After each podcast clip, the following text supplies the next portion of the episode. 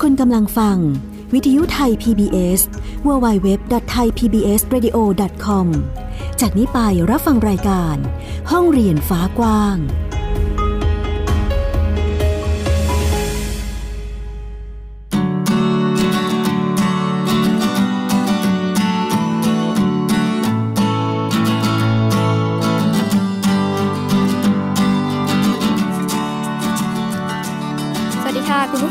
รับคุณผู้ฟังทุกๆทท่านเข้าสู่รายการห้องเรียนฟ้ากว้างค่ะ อยู่กับเราที่นี่วิทยุไทย PBS www.thaipbsradio.com นะคะ และอยู่กับดิฉันไอยดาสนศรีเช่นเคยที่นี่ค่ะ ห้องเรียนฟ้ากว้างของเราวันนี้ค่ะ คุณผู้ฟังเราจะมาพูดถึงเรื่องของการเรียนรู้ของเด็กๆ ผ่านการเล่นนั่นเองค่ะ การเล่นถือเป็นอีกหนึ่งสิทธิเด็กนะคุณผู้ฟังขาที่เขาควรที่จะได้รับนะคะ แต่ว่าในยุคปัจจุบันนี้เราลองมาทบทวนกันดูซิว่า สิทธิการเล่นของเด็กนั้นยังมีอยู่หรือเปล่า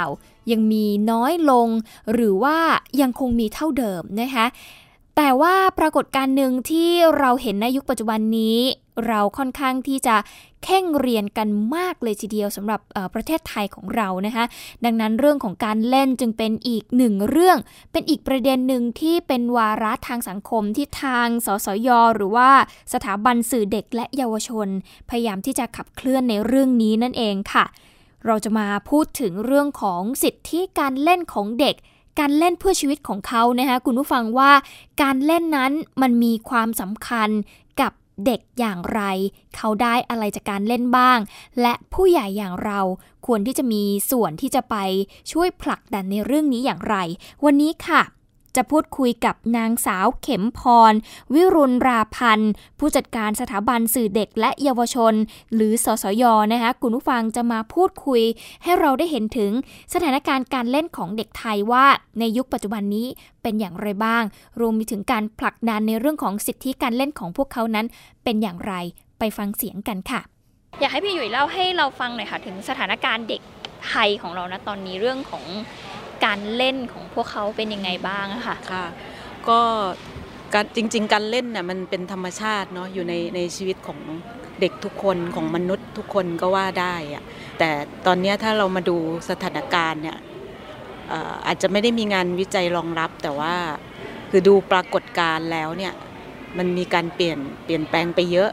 เนื่องจากเด็กอะจะใช้เวลาไปในเรื่องอื่นเนี่ยมากขึ้นก็คือไปอยู่กับสื่อ ซึ่งแต่แต่เดิมอาจจะเป็นโทรทัศน์ใช่ไหมคะเป็นรายการโทรทัศน์เป็นอะไรเงี้ยแต่ปัจจุบันเด็กก็จะไปอยู่กับหน้าจอ ซึ่งเป็นมือถือแท็บเล็ตคอมพิวเตอร์อะไรอย่างเงี้ยมากขึ้น ซึ่งก็อันนี้มีงานวิจัยรองรับว่าใช้เวลา 7-8 ชั่วโมงต่อวันนะคะทั้งจอโทรทัศน์จอมือถืออะไรเงี้ยแล้วก็อาจจะมากขึ้นเรื่อย ๆ ซึ่งตรงนี้มันก็จะทำให้พฤติกรรมของเด็กเปลี่ยนไปก็คือเขาก็เล่น เล่นแบบธรรมชาติแบบสมัยก่อนเนี่ยน้อยลง คือเล่นข้างนอกน้อยลงก็คือจะนั่งนิ่งๆ หรืออาจจะมาเล่นเกม บนมือถือบนอะไรอย่างเงี้ยหรือเล่นอยู่กับสื่อนะคะซึ่งตรงเนี้ยมันก็จะทำให้หลายอย่างที่เป็นพัฒนาการของเด็กขาดหายไปนะคะอันนั้นเรื่องหนึ่งอันที่สองก็คือกระแสของสังคมที่เน้นเรื่องของการศึกษาที่เป็นเรื่องของการแข่งขัน ก็คือว่าจะต้องสอบให้เข้าได้โรงเรียนดี ให้เข้ามหาวิทยาลัยคณะดีๆอะไรเงี้ยตรงนี้มันมีความแข่งขันที่บีบบีบคั้นมากขึ้น ก็เลยทำให้พ่อแม่เองเนี่ยก็ไปกดดันเด็กว่า จะต้องเอาใจใส่ในเรื่องของการเรียนนะทำกันบ้านหรือยัง หรือถ้าครอบครัวที่มี พอมีกระตังก็จะส่งลูกไปเรียนพิเศษ ไปติว จนเด็กไม่มีเวลาว่าง แล้วก็เด็กก็จะถูกคาดหวังว่าการที่เขาจะได้เหมือนมีชีวิตที่ดี หรือพ่อแม่จะยอมรับเขาเนี่ยคุณค่าของเขาว่าจะอยู่ที่ การศึกษาการเรียน ซึ่งตอนนี้เนี่ยเรียกว่ากดดันกันตั้งแต่อนุบาลอนุบาลค่ะใช่ค่ะเพราะว่าอนุบาลเนี่ยพอจบอนุบาลก็จะต้องมีติวเข้าปหนึ่งแล้วเดี๋ยวนี้คือจบป .6 เนี่ยก็จะมีสอบอะไรที่เป็นเทสอะไรของระดับประเทศเลยอะระดับชาติ เพื่อดูมาตรฐานที่จะจะเข้าต่อมัธยมอะไรเงี้ยคือทุกขั้นตอนเนาะแล้วก็อีกส่วนหนึ่งก็คือตัวพ่อแม่ส่วนใหญ่เวลาถ้าพูดถึงกิจกรรม ที่ไม่ใช่เรื่องเรียนก็จะมองไปเรื่องของการแข่งขันอีกเหมือนกัน เช่นไปประกวดร้องเพลง ไปประกวดแฟชั่น ไปประกวดเด็กดี หรือว่าอะไรที่เสริมด้านอื่นแต่เป็นเรื่องของการแข่งขัน ก็คือไปเพิ่มความเครียดให้กับเด็ก หรือไปเพิ่มค่านิยมว่ากิจกรรมพิเศษที่เขาจะได้รับการยอมรับว่าเป็นคนเก่งคนดีของสังคมอะมันก็จะถูกผู้ใหญ่เป็นคนกำหนดมาอีกรูปแบบหนึ่งนั่นก็จะเห็นว่า เด็กไทยเนี่ยจะไม่ค่อยเป็นตัวของตัวเอง ก็คือจะถูกแบบแผนที่กำหนดไว้แล้วว่าเขาจะต้องใช้ชีวิตยังไง จะต้องมีกิจกรรมยังไงที่สังคมคาดหวัง ถ้าหลุดออกจากตรงนี้เขาก็อาจจะไม่ใช่เป็นคนที่เป็นคนดีหรือเป็นคนที่มีคุณค่าในสายตาของผู้ใหญ่ นั้นความกดดันตรงนี้มันไปต้องถือว่าเป็นการลิดรอนสิทธิของเด็ก ที่เขาจะได้เป็นธรรมชาติในวัยเด็กของเขา ซึ่งในวัยเด็กเนี่ยมันควรจะเป็นวัยที่เขาอะ ได้มีความสุขเนาะได้สนุกได้ผจญภัย ได้ตื่นเต้น ได้อยู่กับเพื่อน อยู่กับได้เล่น ซึ่งการเล่นเนี่ยมันคือการเรียนอยู่แล้ว เขาจะค้นพบตัวเองว่าเขาเป็นคนมีความสามารถด้านไหน ปรับตัวยังไงเวลาจะเล่นกับเพื่อน อารมณ์เป็นคนแบบขี้กลัวหรือเปล่า หรือจะต้องเพิ่มเรื่องความกล้าขึ้นยังไง ซึ่งสิ่งเหล่านี้มันจะผ่านกระบวนการเล่นหมดเลย มันเป็นทักษะทักษะชีวิตที่จะหล่อหลอม ความเป็นความเป็นเขาเรียกพัฒนาการที่สมบูรณ์สมดุลของเด็กในทุกด้าน มันผ่านการเล่นไม่ได้ผ่านเรื่องของการเรียนหรือกิจกรรมพวกนี้เลย ตรงนี้ผู้ใหญ่ไม่เข้าใจอะค่ะมันก็เลยนำไปสู่ ซึ่งคิดว่าหลายเรื่องเนี่ยมันมีความเกี่ยวโยงนะ แต่เราไม่มีงานวิจัยรองรับ อย่างเช่นเรื่องของการที่เด็กมีความเครียดมีปัญหาสุขภาพจิตมากขึ้น สถิติของ กระทรวงสาธารณสุข เด็กที่มีความเครียดเด็กต้องไปรับการบำบัดเรื่องสุขภาพจิต เด็กฆ่าตัวตายที่มีปริมาณสูงขึ้นอัตราสูงขึ้นอย่างเงี้ยน่าจะเกี่ยวโยงกันรวมถึงมันก็จะสะท้อนไปถึงเรื่องของคุณภาพของคนด้วยเนาะเรื่องความรุนแรง เรื่องปัญหาอาชญากรรมปัญหาอะไรต่างๆ ของการอยู่ร่วมกันที่ตามมาในสังคมซึ่ง ปรากฏการณ์แบบนี้มันเกิดขึ้นนะคะ มันอาจจะเกิดจากความเข้าใจของผู้ปกครอง หรือแม้แต่การแข่งขันเอง แล้วทีนี้เราจะทำยังไงให้วิถีชีวิตหรือว่าพฤติกรรมที่เด็กๆ สิทธิการเล่นของเขาที่จะได้เล่นมันกลับมา คือคิดว่ามองสองระดับนะคะ ก็คือในระดับตัวพ่อแม่หรือคนที่ใกล้ชิดเด็กเนี่ยส่วนหนึ่งกับอีกส่วนหนึ่งมันก็เป็นปัญหาโครงสร้างของสังคมระดับใหญ่ด้วย ที่มันมากระทบ อย่างเช่นเรื่องการศึกษาอย่างเงี้ยมันก็เป็นกระแสเป็นนโยบายที่เรามองการศึกษาแบบไหน เรามองว่าเอ๊ะเราจะสร้างคนที่อยู่ในสังคมของเราให้เติบโตเป็นแบบไหนอะไรเงี้ยหรือการออกแบบการพัฒนาประเทศที่เรามุ่งเรื่องของวัตถุ เรื่องของการสร้างถนนหนทาง สร้างตึกสูงสูงอุตสาหกรรมโดยที่ไม่มองเรื่องของคุณภาพชีวิตที่มันเป็นเรื่องของสิ่งแวดล้อมที่จะทำให้คนมีความสุข ไม่ได้เน้น ตัวชี้วัดหรือปัจจัยของความสุขของคนที่จะอยู่แบบอยู่ร่วมกันเนาะแบบสนุกสนานมีสุนทรียะ มีศิลปะวัฒนธรรม อันนี้มันเป็นการออกแบบประเทศในระดับนโยบาย คิดว่าเรื่องของนโยบายเนี่ยเราก็ต้องมีการผลักดันหรือการเคลื่อนไหวขับเคลื่อนให้เกิดขึ้นเนาะในเชิงนโยบาย กับในเรื่องของระดับคนที่ใกล้ชิดเด็กอะค่ะพ่อแม่แล้วก็คุณครู ทั้งศูนย์เด็กเล็กโรงเรียนอนุบาล แล้วก็คุณครูในโรงเรียนทั่วไปนะคะที่ที่จะทำยังไงที่จะให้เข้าใจเรื่องของการเล่นอิสระ แล้วก็การเล่นเพื่อส่งเสริมพัฒนาการชีวิตของเด็กตรงนี้ค่ะ คิดว่าเรื่องความตระหนักความเข้าใจเนี่ยเป็นประเด็นปัญหาสำคัญมากๆ นั้นอาจจะต้องมีกระบวนการยังไงที่จะทำให้เขาอะเกิดความเข้าใจ ซึ่งอาจจะเริ่มจากจุดเล็ก ๆ ก็ได้นะฮะก็คือเกิดเครือข่ายของคนที่เข้าใจเรื่องนี้ มีการแลกเปลี่ยนเรียนรู้กัน มีการสร้างศักยภาพ อบรม ฝึกอบรม แลกเปลี่ยนกันอะไรเงี้ยถ้าถ้าทำตรงนี้ให้มันเกิดเป็นเครือข่ายที่เข้มแข็งก็อาจจะสร้างสร้างพลังจากข้างล่างเนี่ยให้เกิดขึ้นมาผลักดันนโยบายได้ กับอีกส่วนหนึ่งคงจะต้องมีการรณรงค์เชิงสังคมนะคะก็ผ่านสื่อต่างๆ สื่อก็จะสามสามารถสร้างบทบาทหรือแนวคิดตรงนี้ให้กับสังคมได้ค่ะค่ะ แล้วทีนี้พูดถึงเรื่องนโยบายซึ่งก็น่าสนใจเหมือนกันใช่ไหมคะ เพราะว่าเหมือนเมื่อวานนี้มิวเห็นพี่ยุ่นก็เองก็นำเสนอให้เราเห็นว่าเอ๊ะมีการยื่นหนังสือไปยังสมัชชาสุขภาพแห่งชาติ เรื่องนี้อะไรยังไงไม่ได้เป็นการยื่นหนังสือค่ะหมายถึงว่าสมัชชาสุขภาพเนี่ยเป็นโครงสร้างเชิงนโยบายที่มันมีคณะกรรมการสุขภาพแห่งชาติ แล้วก็ก็จะจัดสมัชชาเนี่ยซึ่งในเดือนธันวาที่ผ่านมาเนี่ยค่ะของครั้งที่ 10เนี่ยเขาก็นำเสนอ เรื่องพื้นที่เล่นเป็นเป็นวาระสำคัญ ก็คือมีคณะทำงานที่ผลักดันเรื่องนี้ เพื่อให้มีการประกาศเป็นมติข้อเสนอว่าสมัชชาสุขภาพให้ความสำคัญเรื่องนี้ แล้วก็จะมีการติดตาม แล้วก็ดูว่ามีการขับเคลื่อนยังไงในเรื่องพื้นที่เล่นนะคะ อันนั้นก็คิดว่ามันเป็นโอกาสในเชิงนโยบายนะคะ แต่ว่าสิ่งที่จะเกิดขึ้นจริง ๆ มันคือใครจะเป็นคนขับเคลื่อนนะคะสำคัญมากๆค่ะก็เลยคิดว่าอันนี้มันต้องมีเหมือนเป็นแกนกลาง ที่จะเป็นตัวกลางที่ประสานให้เกิดการขับเคลื่อน โดยเฉพาะเชื่อมั่นในพลังของประชาสังคมอะค่ะว่าน่าจะมีพลังที่จะช่วยขับเคลื่อน คือถ้ารอภาคโครงสร้างหรือนโยบายอย่างเดียว อาจจะช้าหรือว่าไปติดเงื่อนไขติดกรอบอะไรของที่เป็นระเบียบหลักเกณฑ์ต่างๆ อาจจะใช้เวลาใช้เวลานานคิดว่ากลุ่มเล็ก ๆ ไม่ว่าจะเป็นเครือข่ายของครูศูนย์เด็กเล็ก เครือข่ายพ่อแม่ กลุ่ม NGO ที่ทำงานด้านเด็ก หรือเครือข่ายที่ทำเรื่องสิทธิเด็ก ที่ทำขับเคลื่อนเรื่องติดตามการทำงาน เพื่อให้เกิดขึ้นตามอนุสัญญาว่าด้วยสิทธิเด็กอยู่แล้วอะค่ะก็น่าจะมีส่วนในการติดตามเรื่องนี้ เพราะว่ามันเป็นข้อหนึ่งมาตราหนึ่งอยู่ในอนุสัญญาว่าด้วยสิทธิเด็กด้วย ก็ทางสถาบันสื่อเด็กเยาวชน มูลนิธิเพื่อการพัฒนาเด็ก แล้วก็สสสเองก็ พร้อมอะค่ะที่จะเป็นเหมือนเป็นตัวประสานงานให้เกิดการขับเคลื่อนของหลาย ๆ ฝ่าย ที่จะเคลื่อนเรื่องนี้ต่อไปในอนาคตค่ะค่ะ แล้วเรื่องเอเรื่องของการทำงานอย่างเมื่อวานนี้เองก็มีการพูดคุยกันใช่ไหมคะในกลุ่มย่อยในกลุ่มย่อยอยากให้พี่เล่าให้ฟังหน่อยค่ะว่ามันมีการระดมความคิดเห็นหรือว่าการที่เราจะเคลื่อนไปข้างหน้ามันมันมีค่ะเมื่อวานก็มี 3 หัวข้อหลักที่คุยกันเรื่องแรกก็จะเป็นเรื่องของการทำยังไงถึงจะเพิ่มพื้นที่ การเล่นแบบอิสระ หรือการเล่นแบบที่ทำให้เด็กได้ได้รับการเรียนรู้หรือเกิดการพัฒนาเนี่ยขยายออกไปไม่ว่าจะเป็นในครอบครัวในโรงเรียน ในชุมชน ในสังคมในพื้นที่สาธารณะอะไรเงี้ยค่ะก็ระดมกัน แล้วก็หัวข้อที่ 2 ก็จะเป็นเรื่องของการส่งเสริม สร้างความตระหนัก วิธีคิดว่าการเล่นแบบอิสระ แล้วก็การสร้างผู้อำนวยความสะดวกในการเล่นจะเกิดขึ้นได้ยังไง เพราะว่า มีความสำคัญมากที่จะทำให้มีคนที่มีความเข้าใจเนี่ยช่วยอำนวยความสะดวกให้เกิดให้เด็กได้เล่นจริงๆนะเป็นว่าจะเป็นพ่อแม่ก็เป็นได้ครูก็เป็นได้หรือ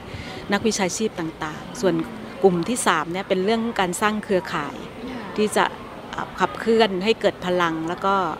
ให้เกิดการขยายผลออกไป รวมถึงการเคลื่อนนโยบายนะคะในในสามสามหัวข้อเนี่ยก็มีการแลกเปลี่ยนกันเยอะมาก แล้วก็ เสนอแนะอันนึงที่ค่อนข้างเห็นตรงกันก็คือว่าการสร้างเนี่ยค่ะ play worker ซึ่งภาษาไทยอาจจะยังไม่มีคำเรียกที่ชัดเจนอาจจะเป็นเหมือนผู้เกื้อนหนุนหรือผู้ส่งเสริมอำนวยความสะดวกให้เด็กได้เล่นเนี่ยค่ะเราจะสร้างตรงนี้ขึ้นมาเยอะๆได้ยังไง ไม่ว่าจะเป็นพ่อแม่เองหรือครู หรือนักจิตวิทยานักสังคม หรือ NGO ที่สนใจค่ะมาฝึกอบรมเสริมทักษะให้มีความรู้เรื่องนี้แล้วก็ขยายผล กับอีกเรื่องหนึ่งก็คือน่าจะต้องมีพื้นที่ที่เป็นตัวแบบต้นแบบให้เห็นแล้วก็เกิดการแลกเปลี่ยนเรียนรู้ซึ่งกันประสบการณ์ซึ่งกันอะไรเงี้ยแล้วก็อาจจะมีสื่อกลาง มีเพจ มีเว็บไซต์ที่เป็นตัวเชื่อมความรู้ เครือข่ายต่างๆ ที่ทำงานอยู่หลากหลาย คนละแง่มุมเนี่ยได้เรียนรู้เหมือนแลกเปลี่ยนกัน แล้วก็ถ่ายทอดประสบการณ์ซึ่งกันและกันนะคะก็คิดว่าตรงนี้น่าจะเป็นจุดเริ่มแล้วก็เคลื่อนต่อไปในอนาคต คือคิดว่าเรื่องนี้ทุกภาคส่วนสามารถมีบทบาทได้หมดเลย ทั้งตัวระดับปัจเจกพ่อแม่คุณครูหรือว่าเป็นคนทำงานทุก ๆ ด้านรวมถึงภาคธุรกิจภาครัฐ แล้วก็อีกส่วนหนึ่งก็คือเครือข่ายในระดับนานาชาติก็จะทำให้เราได้เห็นประสบการณ์ที่เขามีการทำงานกันมาอย่างมากมาย มีงานวิจัยรองรับอะไรอย่างเงี้ยค่ะค่ะพี่ยุนคิดว่าเรื่องนี้ท้าทายไหมคะท้าทายว่ามันจะสามารถ ประสบความสำเร็จหรือทำให้คนเนี่ยเห็นความสำคัญของการเล่นได้มากขึ้น เป็นเรื่องท้าทายนะคะ เพราะว่าปัจจัยแวดล้อมมันก็เปลี่ยนด้วย แล้วมันเป็นตัวกำหนดพฤติกรรม มันก็เหมือนกับการเรียกร้องย้อนย้อนกลับไปในอดีตที่จะคืนความเป็นเด็กให้กับเด็กอะไรเงี้ยค่ะ แต่ก็คิดว่าคนที่รักเด็ก หรือพ่อแม่เองเนี่ยเขาก็อยากให้ลูกได้สิ่งที่ดีที่สุดอยู่แล้วเพียงถ้าเราสร้างความเข้าใจเนี่ยมันก็อาจจะเกิดการเปลี่ยนแปลงได้ในอนาคตค่ะสุดท้ายค่ะอยากให้พี่ยุนพูดถึงความสำคัญให้ทุกคนได้ได้เห็นเนาะว่าการเล่นเนี่ยมันจะช่วยพัฒนาเด็ก แล้วเด็กที่เขากำลังจะโตไปในอนาคต การเล่นเนี่ยมันจะส่งผลอะไรในอนาคตให้เขาได้บ้าง คือมันมีงานวิจัยรองรับ มากมายเนาะโดยเฉพาะของต่างประเทศว่าการเล่นเนี่ยมันคือการพัฒนาความเป็นมนุษย์ที่สมบูรณ์ทุกด้านเลยค่ะ ทั้งเรื่องสมอง เรื่องความฉลาด การเรียนรู้ เรื่องอารมณ์ เรื่องสังคม เรื่องของจิตใจ คือมันผ่านกระบวนการการเล่น ยิ่งสังคมของเราเนี่ยมันมีความซับซ้อน มีความแปรเปลี่ยนเยอะมากเนี่ยการที่เด็กจะมีชีวิตอยู่ได้ในยุคใหม่เนี่ยในเรื่องของห้องเรียนหรือเรื่องของ การที่เขาอยู่กับสื่อการศึกษาต่างๆเนี่ยมันไม่พอ มันจะต้องเขามีทักษะชีวิตที่รอบด้าน ซึ่งสิ่งเหล่านี้มันเกิดได้จากกระบวนการการเล่น แล้วผู้ใหญ่นั่นแหละเป็นคนที่จะให้โอกาสอันนี้ แล้วก็คืนสิทธิให้กับเขาอะค่ะ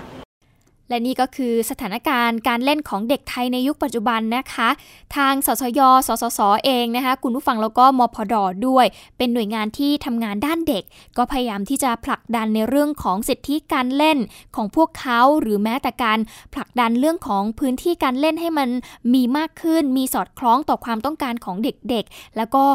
เราจะมาดูกันว่ามีพื้นที่ไหนที่สามารถทำได้บ้างนะคะ แต่ทีนี้เราลองไปดูในระดับ นานาชาติกันบ้าง เรื่องของสิทธิการเล่นของเด็กเนี่ยต่างประเทศเองให้ความสำคัญมากๆนะคะคุณผู้ฟัง ซึ่งพวกเขารู้อยู่แล้วว่า การเล่นเนี่ยถือเป็นการเรียนรู้ของเด็กอีกอย่างหนึ่งค่ะซึ่งที่ประเทศฮ่องกงก็เป็นอีกหนึ่งประเทศที่พยายามผลักดันเรื่องนี้อยู่นะคะคุณผู้ฟัง เขาพยายามที่จะออกแบบสนามเด็กเล่น ให้ตรงต่อความต้องการของเด็กให้มากที่สุด ฟังเสียงของเด็กๆ ให้มากที่สุดว่า เขาต้องการอะไร เขาอยากได้อะไร และนั่นเราก็ไปตอบโจทย์เขา แต่ว่าก็ยังมีเงื่อนไขเรื่องของการเรียนรู้อยู่นะคะ ซึ่งวันนี้ได้มีโอกาสแลกเปลี่ยนกับ มิส เคที่วองนะคะ รองประธานสมาคมการเล่นนานาชาติ หรือ IPA นั่นเองค่ะ และก็เป็นผู้อำนวยการบริหาร Pay Rights Children Pay Association นะคะที่ฮ่องกงนั่นเอง ซึ่งเขาจะมาเล่าให้เราฟังนะคะ ถึงแนวคิด แล้วก็การขับเคลื่อนเรื่องสิทธิการเล่นของเด็กในระดับนานาชาติ ซึ่งเราจะพูดคุยกันว่าฮ่องกงนั้นเขามีการทำงานอย่างไร ไปฟังเสียงกันค่ะ Uh, I'm I'm Kathy. I come from uh, Playwright Children's Play Association. is an NGO in Hong Kong. Um, we our focus is advocate. คุณเคที่วองนะคะเป็น NGO ที่ทำเรื่องเล่นอยู่ในฮ่องกงค่ะ เขาพยายามผลักดันเรื่องสิทธิเด็ก แล้วก็เขาเห็นว่าสนามเด็กเล่นในฮ่องกงนั้นมีเยอะ แต่ยังมีเด็กพิเศษ เด็กที่ต้องการพิเศษหรือเด็กพิการ พวกเขายังไม่เข้าถึงสนามเด็กเล่น จึงได้ผลักดันให้รัฐบาลมีแนวคิดที่จะทำสนามเด็กเล่น ให้เด็กทุกคนสามารถเข้ามาใช้ประโยชน์ได้ นอกจากนี้เขายังมองไปยังชุมชน โรงเรียน โรงพยาบาล ที่เป็นพื้นที่การเล่นที่สามารถขยายออกไปได้ จึงเป็นโปรเจกต์ใหม่ที่ส่งเสริมให้เข้าใจเรื่องของการเล่นของเด็ก ในขอบเขตที่กว้างมากขึ้น ไม่ใช่แค่สนามเด็กเล่น แน่นอนค่ะว่าเมื่อมีการเปลี่ยนแนวคิดที่อยากจะขยายขอบเขตเรื่องของการเล่นให้กว้างมากขึ้น ก็ต้องมีกระบวนการทำงานที่เปลี่ยนไป และการเข้ามามีบทบาทของภาครัฐนั้นก็เป็นส่วนสำคัญที่ช่วยผลักดันเรื่องนี้ให้ง่ายขึ้นค่ะ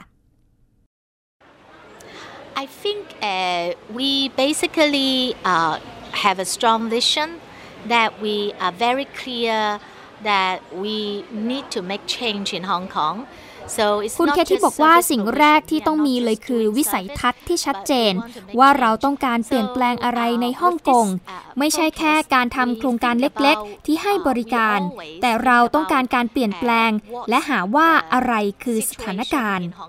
เนื่องจากทุกๆ 5 ปีจะมีการประเมินผลตนเองว่าทำอะไรอยู่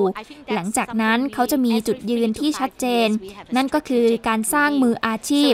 ผู้ที่ทำเรื่องเด็ก หรือการเล่นของเด็กแบบมืออาชีพ ช่วงแรก ๆ เขาทำสนามเด็กเล่นให้ดูเป็นตัวอย่างค่ะ แต่คนก็ไม่เข้าใจ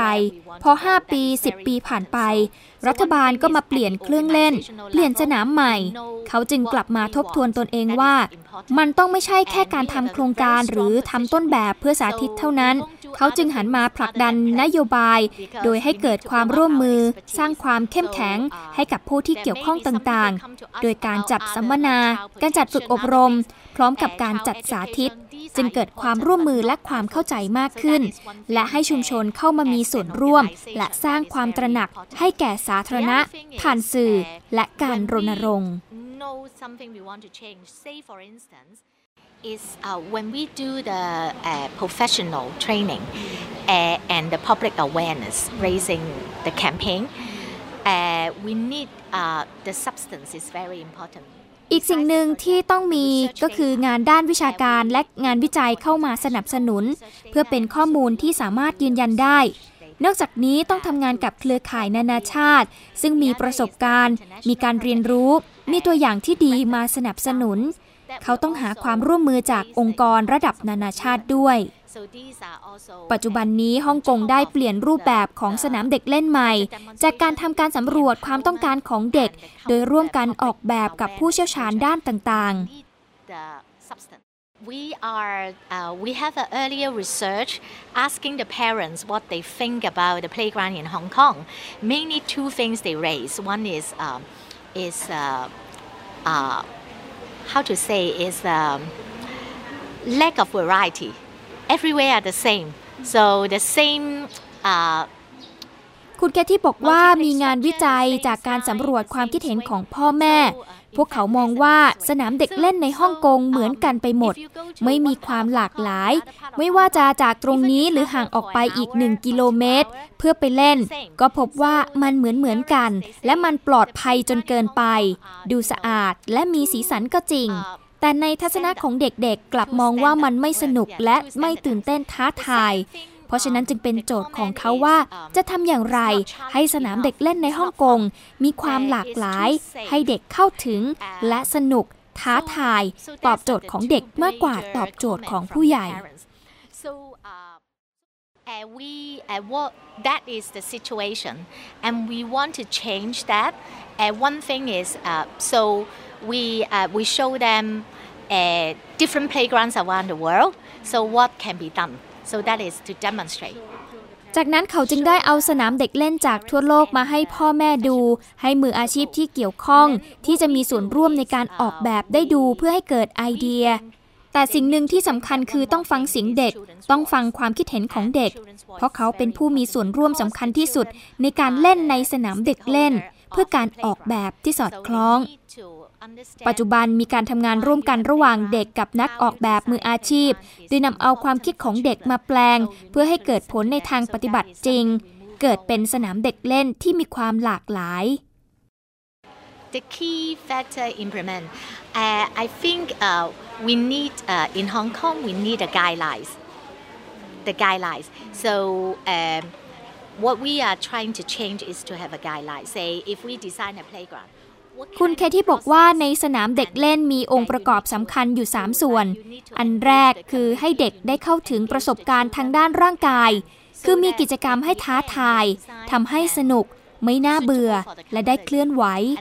อันที่สองคือองค์ประกอบด้านประสาทสัมผัส ซึ่งอันนี้สำคัญสำหรับเด็กที่มีความต้องการพิเศษเด็กพิการหรือเด็กที่มีความต้องการทางด้านการเยียวยาต่างๆ อันที่ 3 ประสบการณ์ทางด้านสังคม เด็กจะได้มีโอกาสได้เล่นกับคนอื่นๆ และรู้ว่าเมื่ออยู่กับคนอื่นนั้น พวกเขาจะเล่นกันอย่างไร ยุคปัจจุบันการเล่นอาจมีบทบาทน้อยลง อาจจะด้วยการแข่งขันทางด้านการศึกษา หรือความหวังของพ่อแม่ที่อยากให้ลูกเรียนหนังสือเก่ง จึงทำให้ลูกเร่งเรียนเร่งติว ซึ่งคุณแคที่บอกว่า การเล่นของเด็กมีส่วนสำคัญมาก ๆ เพราะมันเป็นธรรมชาติ และเป็นพัฒนาการของเด็ก ซึ่งจริง ๆ พ่อแม่อยากให้สิ่งที่ดีที่สุดสำหรับลูกอยู่แล้ว การศึกษาก็เป็นสิ่งหนึ่งที่เขาให้ความสำคัญ แต่การเล่นก็มีความสำคัญด้วยเช่นกัน เพราะฉะนั้นต้องให้เกิดการพัฒนาอย่างสมดุล คือสำคัญทั้งสองอย่างจะต้องให้มันสมดุลกัน เพราะว่ามันส่งเสริมพัฒนาการ ซึ่งมีการระบุไว้ในอนุสัญญาว่าด้วยสิทธิเด็ก ทั้งเรื่องการศึกษาและการเล่น มีความสำคัญทั้งสองเรื่องก็อยากให้คุณพ่อคุณแม่ให้ความสำคัญทั้งสองเรื่อง เพื่อเด็กจะได้มีพัฒนาการที่เหมาะสม and if the children they don't have นี่ก็คือการทำงานระดับนานาชาตินะคะที่นำมาแบ่งปันประสบการณ์ เรื่องของการผลักดันเรื่องของสิทธิเด็กที่มีอยู่ในประเทศฮ่องกง ได้นำมาแลกเปลี่ยนที่ประเทศไทยของเรานะคะคุณผู้ฟังทำให้เห็นว่าการเล่นของเด็กนั้นสำคัญอย่างไร และกระบวนการทำงานของเราในฐานะ หน่วยงานหนึ่งที่สามารถทำงานได้ เขาต้องทำอย่างไรบ้างนะคะซึ่งตอนนี้ประเทศไทยของเราก็เริ่มตื่นตัวกันมากขึ้น และพยายามที่จะผลักดันในเรื่องนี้ให้มากขึ้นเช่นเดียวกันค่ะ เอาละค่ะ คุณผู้ฟังขาการเล่นสำคัญพอๆกับการเรียนรู้ เพราะว่าการเล่นก็ถือเป็นการเรียนรู้อีกอย่างหนึ่งนะคะ วันนี้อย่าลืมชวนลูกๆของคุณ ขยับร่างกายหรือเล่นกันสักเล็กน้อย เพื่อพัฒนาการที่ดีของลูกๆค่ะ วันนี้ห้องเรียนฟ้ากว้างของเราหมดเวลาลงแล้วติดตามกันได้ใหม่ในวันพรุ่งนี้สำหรับวันนี้สวัสดีค่ะ ติดตามรับฟังรายการย้อนหลังได้ที่เว็บไซต์และแอปพลิเคชันไทย PBS Radio ไทย PBS Radio วิทยุข่าวสารสาระ เพื่อสาธารณะและสังคม